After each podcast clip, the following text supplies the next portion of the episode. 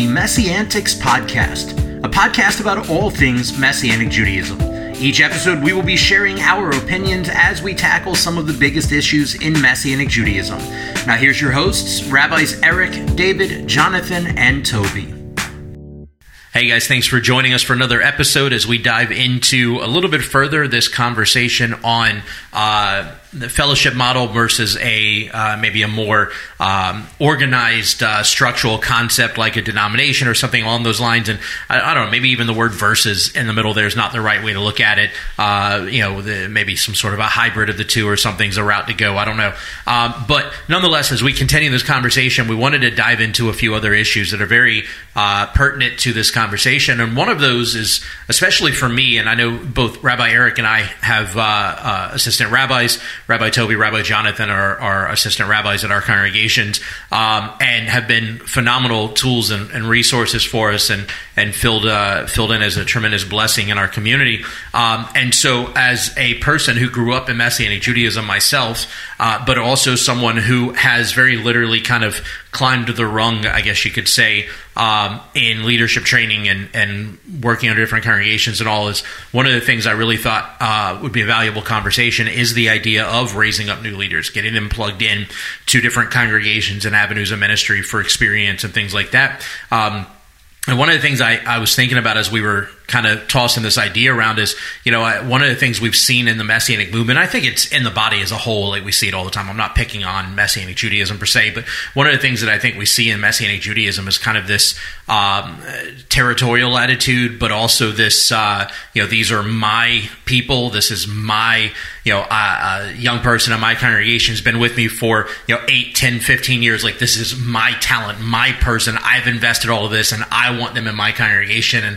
um, uh, and sometimes we may not even have an idea that we're thinking that way, but we don't want to lose anybody. We don't, you know, we're, we're afraid of sheep stealing and whatever. Um, and we end up wasting the calling that people have in their life. And I've watched a lot of people in my age range and my generation growing up in the movement who felt like they had a calling uh, towards something more. They were maybe in youth ministry and felt like they were supposed to be a rabbi or what have you. And because the congregation they were in didn't have a place for them to serve in a role to get experience and training, um, they just kind of were left to the wayside and, and, ultimately have kind of faded away from Messianic Judaism from it. And so I think it's uh, this conversation on raising up leaders and, and, giving avenues and opportunity for training and uh, and experience is a very valuable thing. I know one of the things that I've personally benefited from a lot myself is that I have worked under uh, rabbis in five uh, five different states and uh, in um, you know multiple different congregations under five different rabbis, six different rabbis, something like that um, before starting our congregation. So I've seen a lot of what to do, what not to do, a lot of what works, a lot of what doesn't work in different environments or different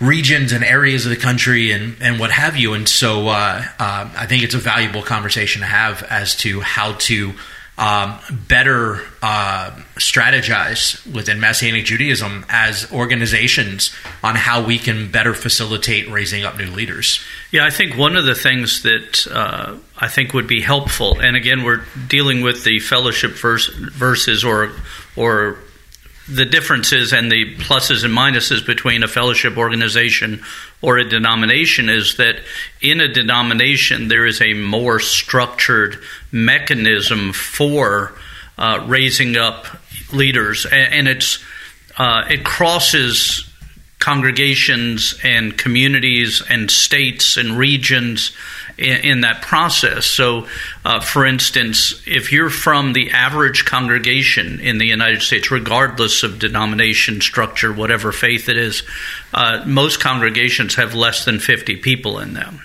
And so, if you have a congregation that that has 50 people in it, the chances of raising up someone from within your congregation from that pool is much slimmer. And so sometimes, out of necessity, we use people without a calling because there's a spot to fill.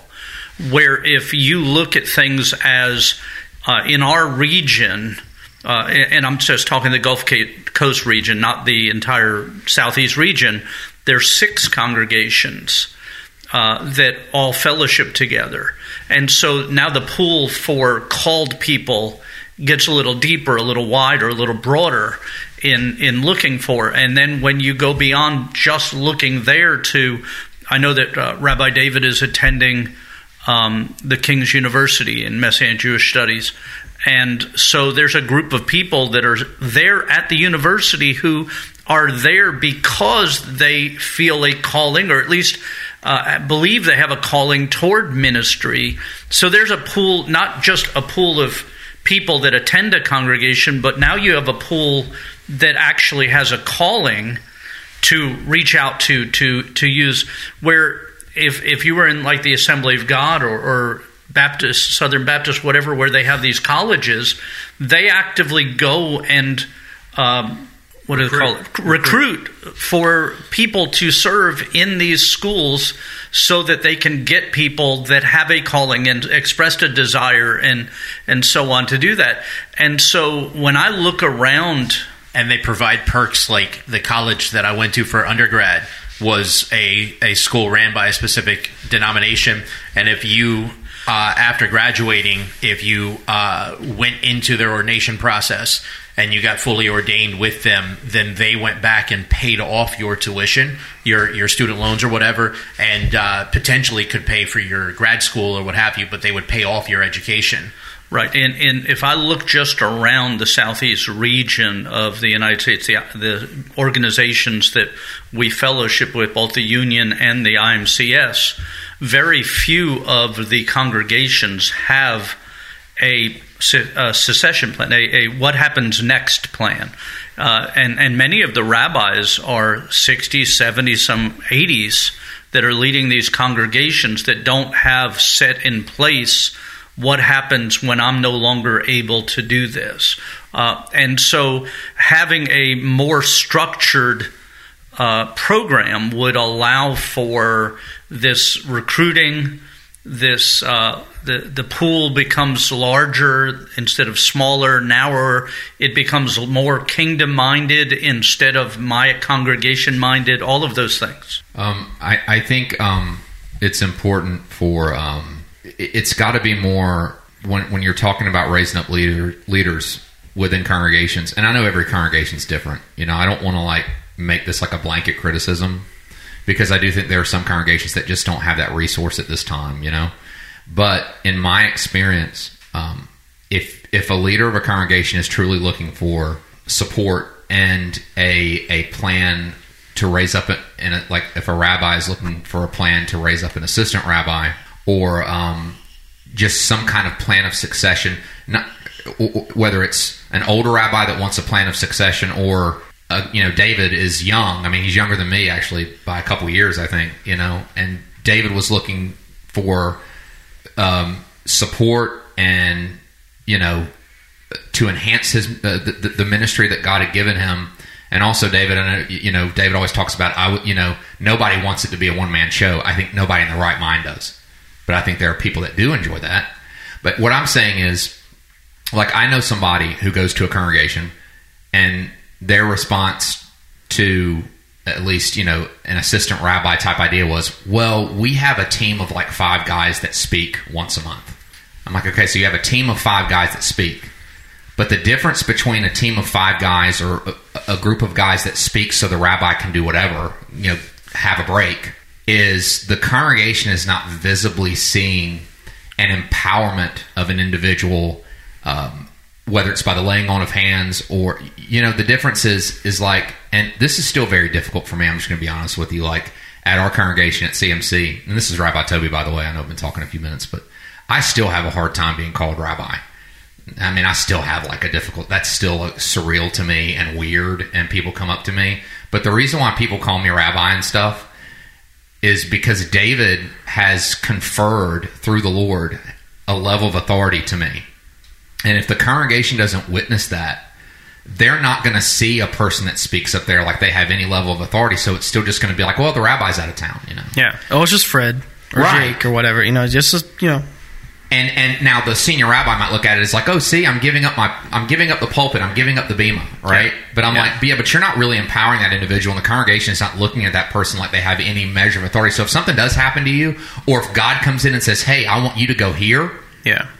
How are how is the congregation used to be used to seeing a like Moses anointed, yeah. like Moses anointed.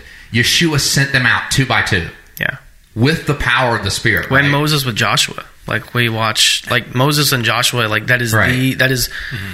discipleship. That is where we get like the founding idea. Like And- like all of Israel knew Joshua was in charge. Yeah. you know. he had been a part and i just i just want to say you know i hope i'm contributing to the conversation by saying there has to be a formal and deliberate i'm not talking about a ceremony i'm saying there has to be a deliberate the congregation has to see the senior leader confer authority to called men and women. Yeah, you know? It, it's it's a real thing, and, and that we can quantify actually when we look at it. For instance, at our synagogue, whenever before Jonathan came, before Rabbi Jonathan became the assistant, if I wasn't there and one of the elders was speaking or someone was speaking, it was not unheard of for people to actually just get up and leave right i've seen that and too or for them not to come if they knew I wasn't going to be there. we used to we I, I would uh, I would not announce when Right. I wasn't going to be so like uh, my team would know hey next week I'm not going to be here and so and so speaking but we wouldn't announce it to the congregation because Right. same thing like the the the cat's away the mice will play like they just wouldn't show up Right, and and so, but now since this event, since the conferring of that authority, since uh, raising Jonathan publicly and saying this is my assistant rabbi and this is Rabbi Jonathan and his wife is Rebbetzin Catherine and and they've been conferred this position. Now, if I'm not there for a week, we basically have the same attendance. Right. Uh, bec- but you're right; it makes a difference in the mindset of the people Yeah. in that authority. it's the responsibility of a senior leader to not allow their congregation to fall into the dangerous place of of of centering and gathering around a cult of personality. yeah yeah, And and honestly, this ties into our last conversation on proactive reactive ministry. Um, and uh, you know, you guys uh, were both talking about how you know there are congregations that you know maybe they don't have the size and they don't have the ability and they don't have. Um, Rabbi Eric, you brought up the idea that there are a lot of which we've talked about in past episodes that there are a lot of congregations that don't have a succession plan and what are you going to do and you know the the fact that the fact that in having a conversation in Messianic Judaism about intentionally raising up new leaders and sowing into their calling, their gifts, their talents so that they can be productive in their calling, the fact that we have to tie that to a succession plan like and, and- when i bring this conversation up about raising new leaders like i'm not talking about specifically about raising up leaders under me to take over my congregation if god calls me out or i die Right. or whatever. I mean that's a, a part of it. Like that needs to be a part of the van the the the, the uh, proactive vision being looking forward. But like at the same time it also needs to be a part of people in our congregation. If i if i got 50 60 people if, if i've only got 40 people in my congregation there's somebody else there that has a call in their life for congregational ministry that even if i can't afford to give them a salaried role I can't afford not to sow into them towards that calling because you know what? That could be an investment in the rest of the kingdom. That may not be somebody Yes. that stays long term with me, but that I can build up and send out. Oh, you know what? I got an email. I get emails on a regular basis. Rabbi Eric, you get the same things. Emails on a regular basis. Such and such a congregation is looking for uh, uh, an associate rabbi or a new senior leader or looking for this or that. Well, you know, the, if if we actually had an intentional network uh, to train up leaders, to sow into leaders, to build them up, give them experience and time in a pulpit and so on. Uh, we also in that would have the network that when you, you wouldn't have to send a blast out to every congregation, you send an email out to one specific department in that organization, and that department goes, "Here's five names that would work really well Yeah. in your area that are Yeah. are well trained and ready to go. Here are five names, and here's another ten that aren't quite there yet. But if you're willing to invest another two or three years, they will be there." Right, and the other side of that that, that we spoke briefly about before is that congregations, if you have an organ, a structured organization, then you can have funding for. So yeah, there's a congregation that has 40 or 50 people, so they may not be able to afford to give a salary to somebody Yeah. to be the assistant rabbi. But if you have 150 congregations that are all networked together, you can raise the money to be able Yeah. to give to support those people, even if it's not a full salary, at least something giving them so that they know that they're valued in the greater community so this can happen. and if you give legitimate opportunity for experience and training a legitimate value to who that individual is and their calling um, you don't actually have to worry. I know a lot of rabbis have this fear well if i ra- and and and the fear is valid because it's happened. Like i don't want to say it doesn't or hasn't happened, but this this fear if I bring an assistant or an associate rabbi in, are they going to split my congregation? Are they going to try to push me out? Are they going to you know Right. coerce a coup? Are they going to well if, if if we are actually investing as an organization, but also locally as an individual congregation, and that we don't have to fear so much about that. If you're giving them legitimate experience, legitimate time, legitimate training, um, you know, one of the things that uh, I, I really respect Rabbi Toby for, um, and I was in this place and, and would have been fine staying there too if it had been what, what God had had for me. But uh, when Rabbi Toby had his ordination interview with the IMCS, one of the questions that he was asked is. Um, you know, a lot of guys that are coming in as assistants or associates or whatever, like they're just looking at it as a stepping stone. They want to, to, to be the, the head guy, the senior guy. He goes, if, if it's God's will that you're kind of just stuck as the number two man under Rabbi David for years to come, are you going to be okay with that? And Toby's answer was, I didn't want to do what I'm doing now. This was a God thing. Like I, Right. if this is all God's got for me, I'm perfectly happy and comfortable serving God in this place Yeah. in this way forever. Um, and, and and I think if we're actually intentionally raising people up, Yeah. you'll get a lot more attitude like that. I'm Yeah. perfectly comfortable being number two. I would have been David Rosenberg's number four forever, and would have been perfectly happy with Right. that. Like I loved serving under David Rosenberg, uh, and, Right, and and- still consider him my rabbi. And, and I think, and, and Jonathan and Toby will have to answer better than this because they're actually in that position, and I'm not. But uh, but if we if we make the assistant rabbi position only the s- the waiting zone, the the batter, what do they call it in baseball? The, The on deck, yeah. the on deck spot for when the rabbi leaves Yeah. or dies, then the their value is only in taking over. Yeah. Right. But if we make an assistant rabbi being what, what Toby said, Rabbi David didn't come in so this is a succession plan, but a growth plan. Right. This is, this is a position we need so that we can expand our base, not congregationally so much, although that's the result of it, but ministry wise. There's more can be done. There's more access. There's more availability. Those things. If if we can change the mindset in Messianic Judaism to where uh, an assistant rabbi or even multiple assistant rabbis are part of a structure of congregation Yeah. and not just I'm putting this in place so that when I croak, um, my sheep aren't left without a shepherd.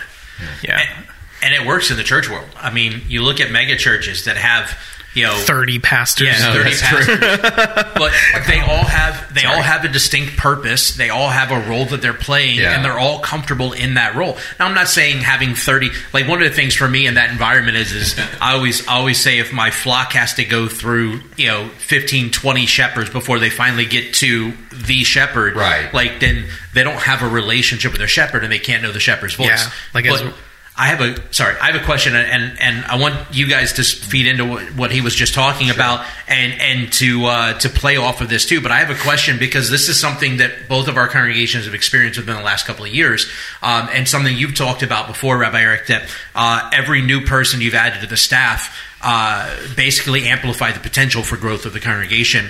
And I'm not talking numerical growth as the only categorical quantifier. I'm talking numerical growth, spiritual growth, etc. in the congregation. Um, bringing in an assistant rabbi and establishing that assistant rabbi. Um, what, uh, and, and, I can speak to this. Rabbi Toby can speak to this in our congregation. What have you guys seen in terms of the the kind of ROI on the return of investment on bringing in that assistant rabbi and establishing that role? I'm going to answer briefly, and then if yeah. you'll go ahead and speak to the whole thing. But yeah. I can tell you at our congregation, since we brought Rabbi Jonathan in, we've doubled in size uh, in, and not just in, in numbers, but in what we're doing, what our activities, the different ministries, the outreach, the, the things going on.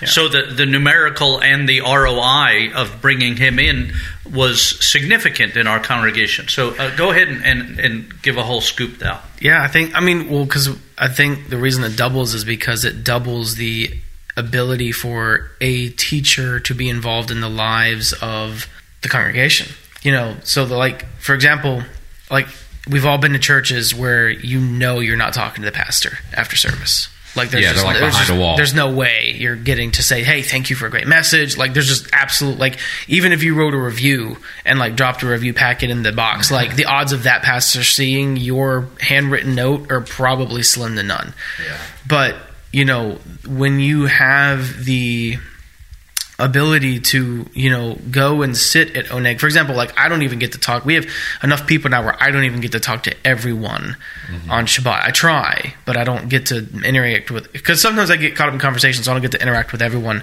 But you know I, so i think you know that's one thing is people feel like they have a connection to the leadership of the congregation. They have they feel like they are connecting with the people who are you know teaching from scripture and you know, leading bible studies and torah studies during the week. So it's not just you know there's not just one person up on stage. They're actually able to have you know connections with people who are who they know are praying for them who they know are you know preparing teachings to be able to help them in their walk with Hashem and in their walk with their neighbors and their families. It's it's not just a uh, once a a one-off thing. Because if it's a one-off thing yeah it's real it's real easy to to to not participate in that and to not you know to walk away from that. It's you know it's, it's why there's so many congregations that you know when it's just one leader overstraining themselves um, yeah i mean you're, you're gonna you, people people do walk away. People people do leave. People mm-hmm. if they're still in that camp of i'm on church on sunday shabbat on, on saturday they're possibly you know they may stop coming to services as regularly on Shabbat, but start going more on Sunday and just maybe staying at home with their family on Shabbat because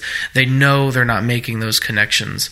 Um, we're able to do more. I mean, because you know Thursday Torah study got COVID killed that for a while, but you know that's way out of your way to go over to Pace to do Thursday Torah study. But now that because I go home that way every day, it's like eh, super. And even if I wasn't going home that way, with you know many hands make light work, and so it, it's e- much easier for us to do more studies during the week, and that way more people are reached, more people are engaging with.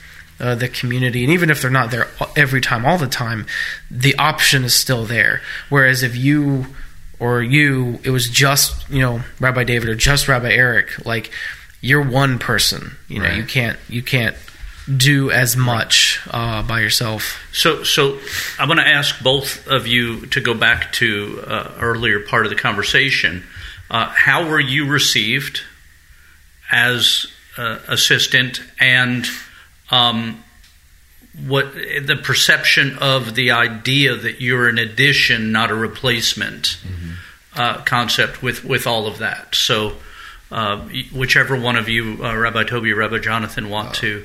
But and the reason I'm bringing this is because I think that the the more structured type organization allows better for feeding into this concept. Um, I was received. It was really overwhelming um, how well I was received because, and David and I had a lot. Of, Rabbi David and I had a lot of those conversations about you know uh, uh, my wife and I, Brooke, I mean, we had known David for years before we came here. Before we even knew we were even coming here, they were our they were two of our closest friends. But once we knew what God was doing, um, we were visiting, you know, about once a month because we lived in Georgia. Yeah. But um, still, just coming and visiting and stuff. But and David had been sharing with the congregation about what what was happening. But still, even even with the rabbi sharing you know, hey, we're going to bring this people. It, the rubber doesn't meet the road until we get there, and I was really nervous about taking on some things, and that's another thing, and that's an, that's probably for another episode about putting these things into application because David uh, set up a process for me and Brooke to enter in gradually, even after we moved here, um, and that really helped us. But I was overwhelmed. But you see, you can't really quantify this, and you can't manufacture it. You can only train leaders to do what like David has done or what Rabbi Eric has done, and that's for their congregation to receive in open arms or an assistant rabbi, someone that you're going to call me rabbi and you're going to listen to what God has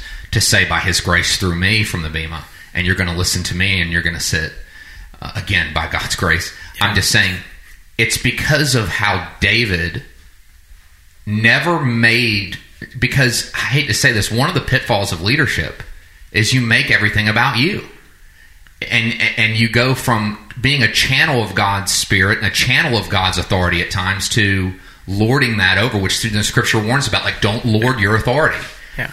But but it, and that's that connects with what I said earlier about a cult of personality. Yeah. You know if a congregation and what I mean, guys, if you're listening, what's a cult of personality? It means when a place, a congregation, church, synagogue it is that leader.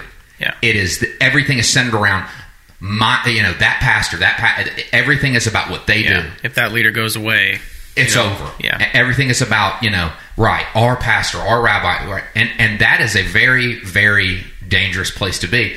And only the leader can make it not about themselves. That is our first responsibility. And one of the sayings I always have to other leaders and to people who are coming up in leadership, I said it's not how you use your authority it's how you don't. Yeah. That I truly believe, as I said, I think that's one of the things that that makes a leader a leader. It's not it's not what you can do.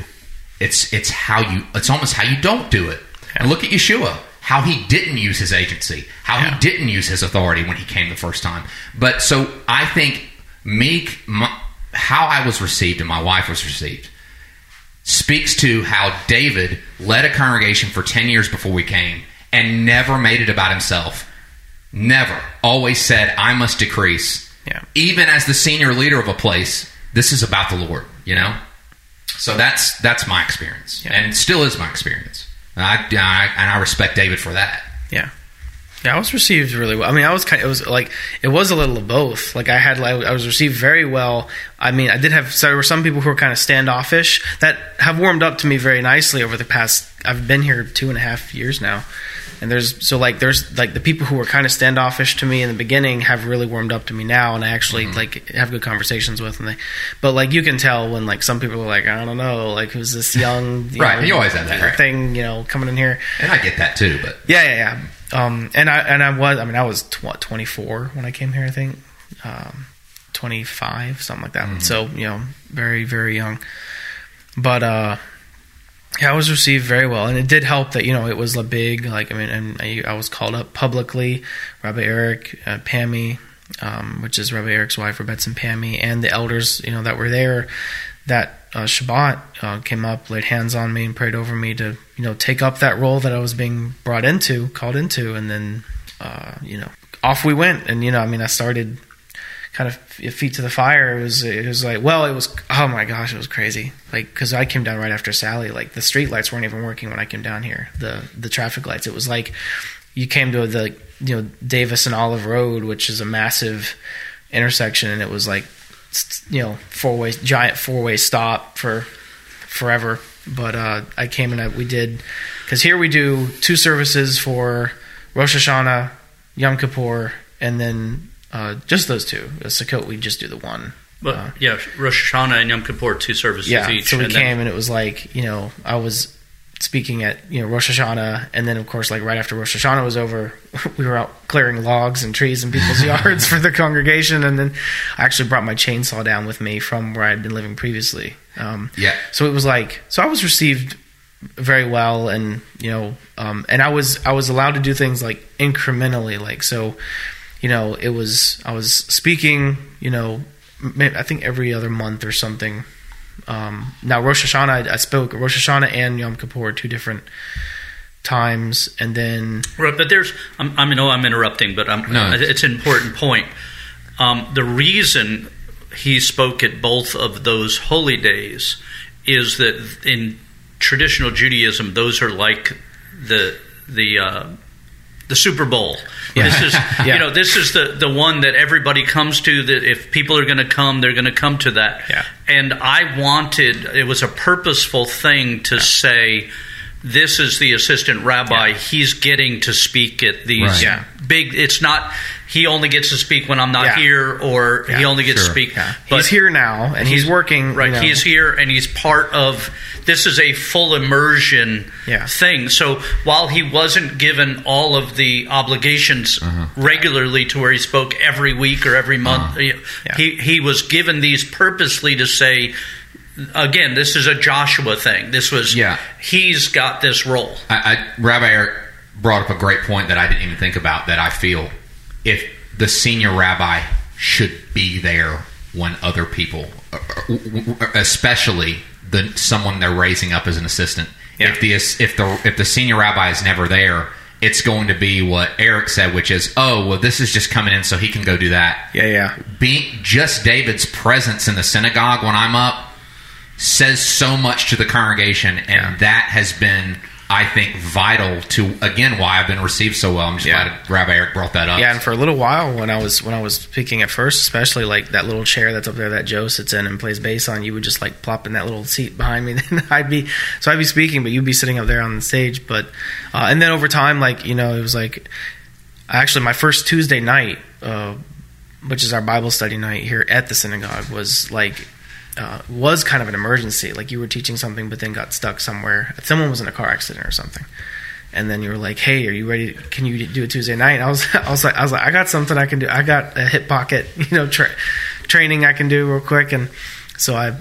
Uh, and so started doing Tuesday nights, and ever since then we've just been kind of off and on, but incrementally. But I was, it was always purposeful. I was purposefully, you know, put up to do things like, hey, you're going to do this, you're going to speak here on this. Um, and so it was, yeah, I, mean, I was received well. And even those who may have been kind of, I'm not so sure about this guy, like, Right, but it was a purposeful thing to not make Rabbi Jonathan seem like the second string yeah, Right. or the backup, Yeah. but that he was put into places on high holidays, on special days, Yeah. on things, so that people wouldn't see him as, yeah, well, you know, he's the fallback guy. yeah, not the Beau Rivage strategy. Right. Just the, because if you are pouring into the right person who's called, um, and, and they're truly called, you know, as I know Jonathan and myself were, um, submission to authority, uh, you know, is is something that that should already have been seen, yeah,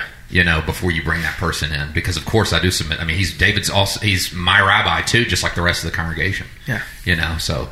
And, and, and that's just that's an unspoken thing, but you know it's important to talk about that I submit to his authority, and if he tells me to do something, and that's another part of it. I mean, David.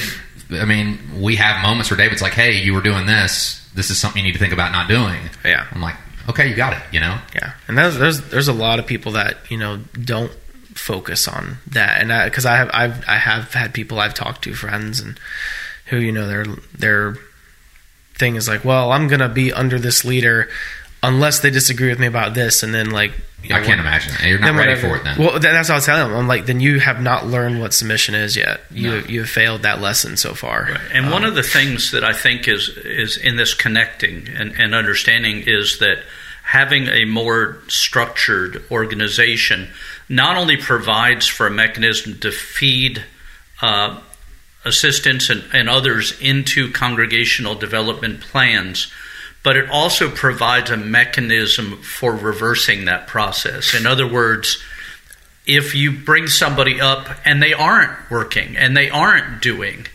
it, sometimes if you're just there by yourself you look and you say this is all i've got uh, you know i can't get rid of them because if i get rid of them i don't have anything and Yeah. it's going to cause where if you have a, a structure set up where you have people to turn to that can come in and, and mediate that can come in and try to help or that can help to remove somebody where it isn't an explosion and, and a, a splitting of Right. congregations. and there might there might could even be a process kind of like we've talked about before with having high school or college students you know mm-hmm. rotate through having it to where like okay you know these young leaders are able to kind of like you did david where you actually spent several years going to different congregations and working under different rabbis intentionally. And that's i think that would be good too. That way there's no um, you know it's sort of like and we've kind of talked about this a little bit you know what we there was a, a talk brought up at the rabbis conference this past year where someone used a slogan um, I, it was the uh, the army slogan. It, yeah, yeah. yeah, I think it's also the Air Force's, yeah. which is mission first, people always. And so they they kind of were talking about that, and I found I I was talking to David afterwards. I found it humorous that you know we will use the military slogan, but we won't actually look at some of the models the military presents with leadership, and one of those is you rotate leadership, especially junior leadership, like a junior officer, second lieutenant, first lieutenant, you're going to go through a, a, couple different leadership positions. Um, you might be within the same like large organization, you know, brigade division level, but you you're probably you'll probably get platoon time. Um, and if you don't get platoon time, you're going to get like you know some kind of specialist option. So, like for example, I had a friend who he wasn't in charge of a platoon, but he was in charge of a forward observer unit. That's just a few guys. It's not quite a platoon size. But then you rotate through. Then you may get a platoon after that, and then after that, maybe you get stuck in an XO position. So now you're not actually in charge of a bunch of men. You're actually more of an administrative, you know. So you're trying different things, and that similar thing with having junior leaders rotate through different synagogues, different rabbis every rabbi is going to have a different way of doing things. Um, and I think that kind of actually answers the question we talked about about you know how does how do places retain uh, some self autonomy even within a denomination. Mm-hmm. Leaders are just different. Yeah. Voices are different. Yeah. You know, you're always going to have a, a, a, local, a more local regional identity because just of who's in charge. Yeah. And so to be able to figure that out and experience and interact with different people, will by the time you're you know 30 is going to set you up with a whole toolkit of yeah. different abilities and how to handle certain problems that had you not done that you would have been like lost on how to handle so a couple of things that i want to want to hit on is number one um, we said it early in this episode that there is kind of uh, a whether it's vocalized or not, there's definitely an underlying fear in a lot of senior leaders that if I raise up or put in, bring in a person as a rabbinic intern or assistant rabbi, associate rabbi, and put them in that role, that maybe they'll burn me, maybe they'll take the place of the, the coup, maybe they'll split the congregation, maybe they'll whatever, right? And right. and and those those those things have happened. Like some of that is legitimate fear from legitimate experience, and right. I get that. I'm not trying to I'm not trying to like um, second guess that or eliminate it or, or or water it down. But what I do want to say is we can't let those negative experiences, those negative situations, um, keep us from actually moving forward anyways like and and if you're a a congregational leader who has experienced a split or has experienced a coup or something like that by a uh, an assistant rabbi or or what have you um, don't let that bad experience or experiences. I know there's one particular rabbi that said, "Oh, I've had this happen to me numerous times," and, uh, maybe right. it's time to reevaluate you too. That's you know, yeah, I'm just going to throw that out there, but don't let those negative experiences be something that robs you of of of doing what you're supposed to. I mean, imagine if you brought up Korach. Imagine if Aaron and, and Moses were like, "All right, well, Korach tried to, you know, steal everything away. Miriam and Aaron tried to steal everything. Well, I'm not going to bother with Joshua. Joshua's just going to try to do the same thing. Like, where would we be at? Right. Imagine if Elijah did the same thing with, you know, well, why Elisha. am I going to waste time in Elisha or yeah. Yeshua?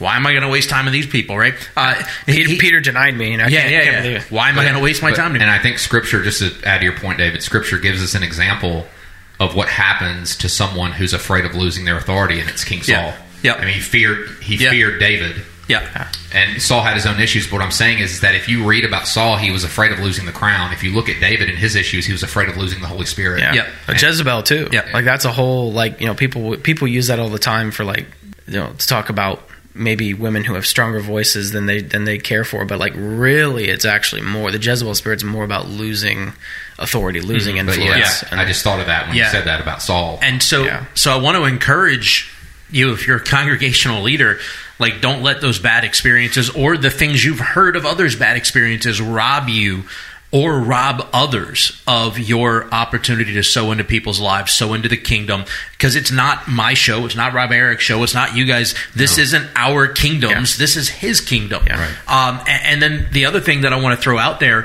um, uh, uh, along the same um, kind of train of thought, is, and, and I'm gonna, so I'm, I'm gonna say right out the gate as a caveat. These are my thoughts. I'm not speaking for the group.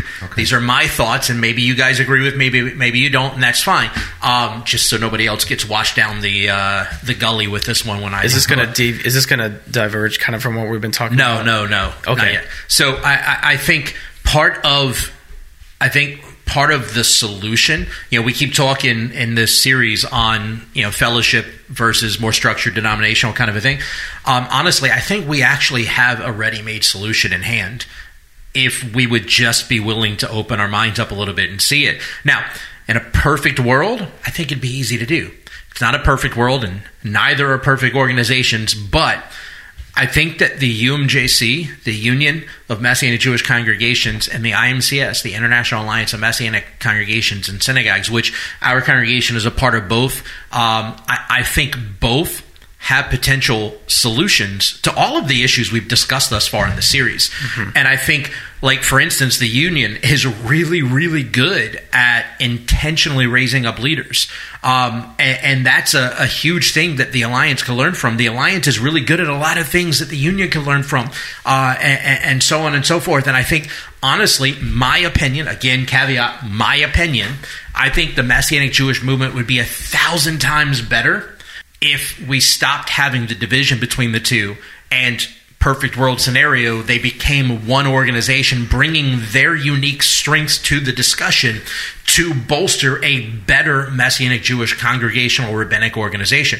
And i know there's going to be a lot of iamcs rabbis are going to come back with flack and a lot of union rabbis are going to come back with flack and i get that. Like i know there's a past i know there's history i know there's all kinds of stuff that goes on in the background that most people don't even know about but the reality is, we've already said it. This isn't a union kingdom and it isn't an alliance kingdom. This isn't a Maim Chaim kingdom and a Brit Am kingdom. This is God's kingdom. I feel like this it's- is a messianic Jewish movement, and Yeah. and almost all of the issues we've discussed in this single episode on raising up leaders could be solved if both organizations brought what they both uniquely are good at into one big giant organization, one super organization, whatever you want to call it, uh, and and very literally Pinky and the Brain this thing and took over the whole world. Like we could do it if we got out of our way, right? John 17, I've talked about it before on this show. John 17, Yeshua says that the world will know that he was sent by God if we are in unity. When they see us in unity as he and the Father are one.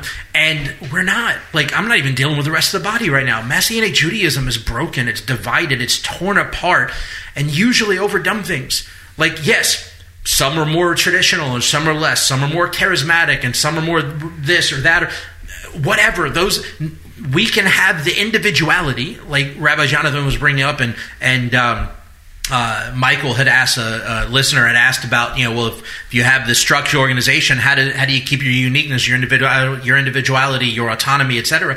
I think this is how we we come together and we work as one unit on the areas that we are in agreement on and the things that we aren't in agreement on. Let's leave autonomy to those congregations. You know you want your congregation to be hyper orthodox great go for it. But you know what? We agree on Yeshua. We agree on the spirit. We agree on this. We agree on let's come together in the middle and and your congregation has the autonomy to do that. My congregation has the autonomy to do this. Let's figure this out. But instead of working against each other or in competition with each other or whatever, like you know, the, we could do so much more. We Yeah. could Right. be so much stronger Yeah, if we I- just got out of our own way. I tell people that uh, that Rabbi David is a better rabbi than I am.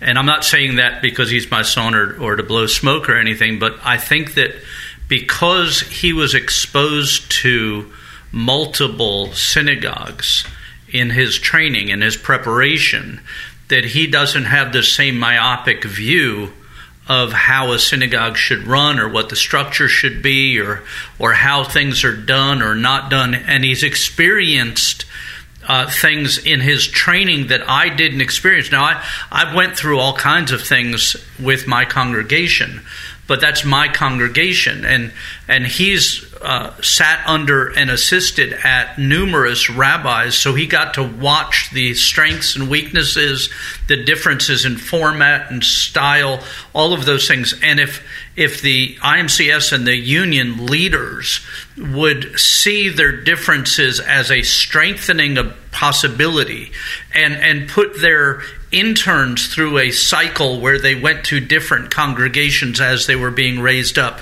to see how different people do different things.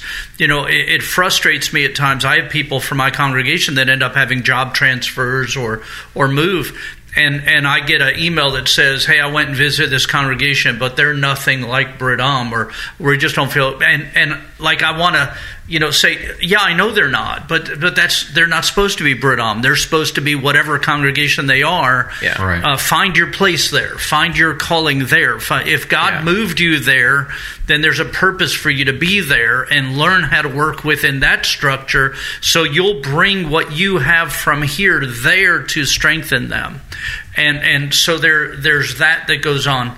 Um, and one other thing I wanted to say, and this is flipping just a little bit, so I apologize for that when you're if you're a senior leader and you bring uh, and you bring someone in as an assistant or as a helper or as a, a rabbi within your congregation, be honest with them.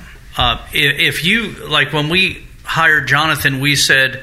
Uh, it's it's our ultimate goal to have somebody who will eventually take over my position. But right now, all we're looking for is someone that will walk alongside me and and and teach and share and and shepherd with what's going on. So he didn't come into this. I've seen over and over rabbis bring people in and say we have a 5-year plan and then on year number 6 the person still hadn't transitioned into anything and, and that person then starts thinking well this is never going to happen. Yeah, or this is you know right and it gets frustrating. And so be honest if you're looking for somebody because you have a plan to leave in five years then let that be known. But if all you're doing is looking for someone to walk alongside you let that be known and be honest about it and upfront yeah. so you're not frustrating that person. And so that that person isn't in their mind formulating what they're going to change and do in this when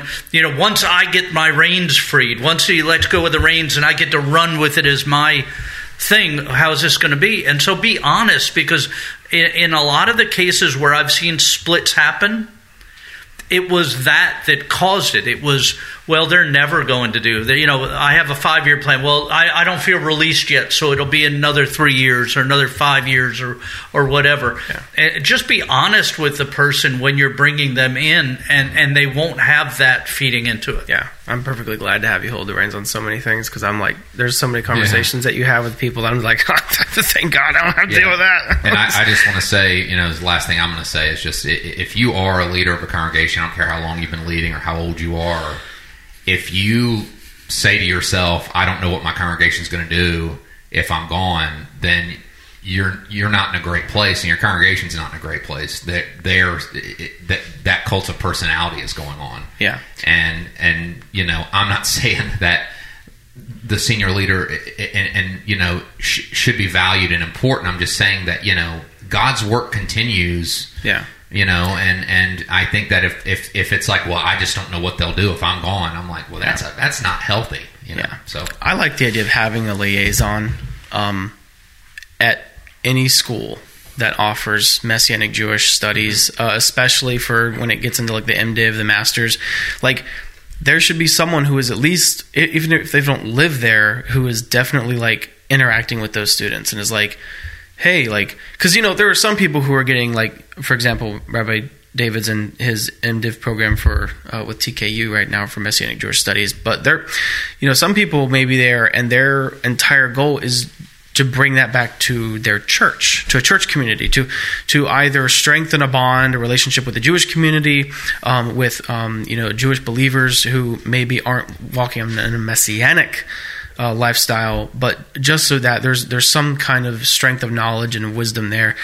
But there are definitely those who are going there, who are there now and are planning to go, whose intention is to uh, bolster up their ability to uh, teach uh, to preach, to lead um, messianic congregations. And if you have like, because odds are at least fifty percent of the people in those programs are looking to go the messianic direction, you've probably got a good pool of people who are and, and, so you know having a liaison there again with the, the, strength of the denominational structures you could have someone whose entire job is to just travel and visit those um, those schools and to recruit them into your pro your like hey you want to you know spend you know four years paid after you get your MDiv to because you know how many people leave school and automatically get paid for what they spent three to four years studying for. Not many. So if you feel a call, especially in ministry, especially in ministry, uh, and you know, so if you if you've been you know if you feel that God has called you, given you given you a, a gifting and a strength to be a teacher, you know if that if that's your gifting, that's your strength, and you go to school to enhance that, and you spend three to four years, and then you have someone who comes up alongside you and is like, hey, would you like the opportunity to be discipled? You know, by several different rabbis in the Messianic movement. You know, would you like to have that wealth of experience, you know, boy, have I got the opportunity for you. And that because then that way, because I can tell you, but wait, there's more. but wait, because I can tell you, you know, just from my own school experience, that like most students are not thinking that far ahead. Like you're just glad to be graduating when right. you get there, and so you uh, you every now and then it's like the top echelon have thought that far ahead. Usually that's like the law students who've already are in firms by the time they're you know so they they finish their bar and they move on. But having someone who is like, hey, have you thought of X, Y, and Z? That would be helpful, I think. Right, and and so we've discussed at length in this episode the idea of.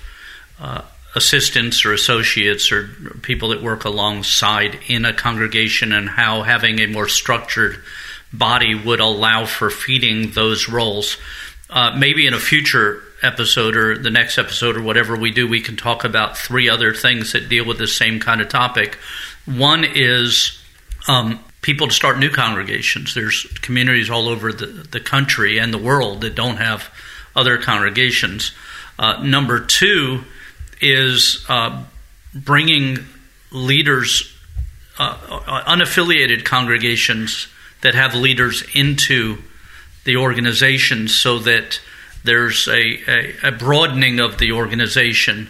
Uh, and, and then number three is talking about a, a, purposeful internship program, which you just were speaking of, uh, where young people not in college, but maybe the year after high school or the year after their first year of college, if they're studying Messianic Judaism, uh, could have a, a functioning uh, period of time to invest in going to different congregations, experiencing different ways of doing it.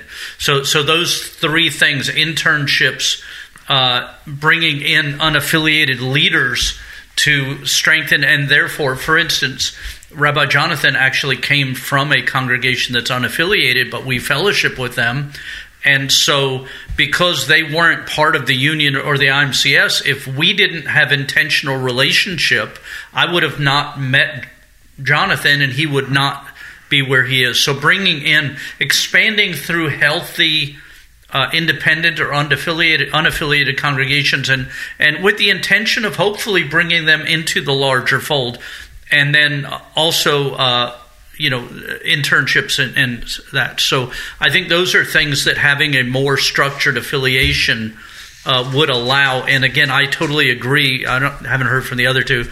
I totally agree with the idea that if we could get the the UMJC and, and the IAMCS to in some way whether they fully merged into one but at least to come to a place where we feed off of each other's strengths yeah.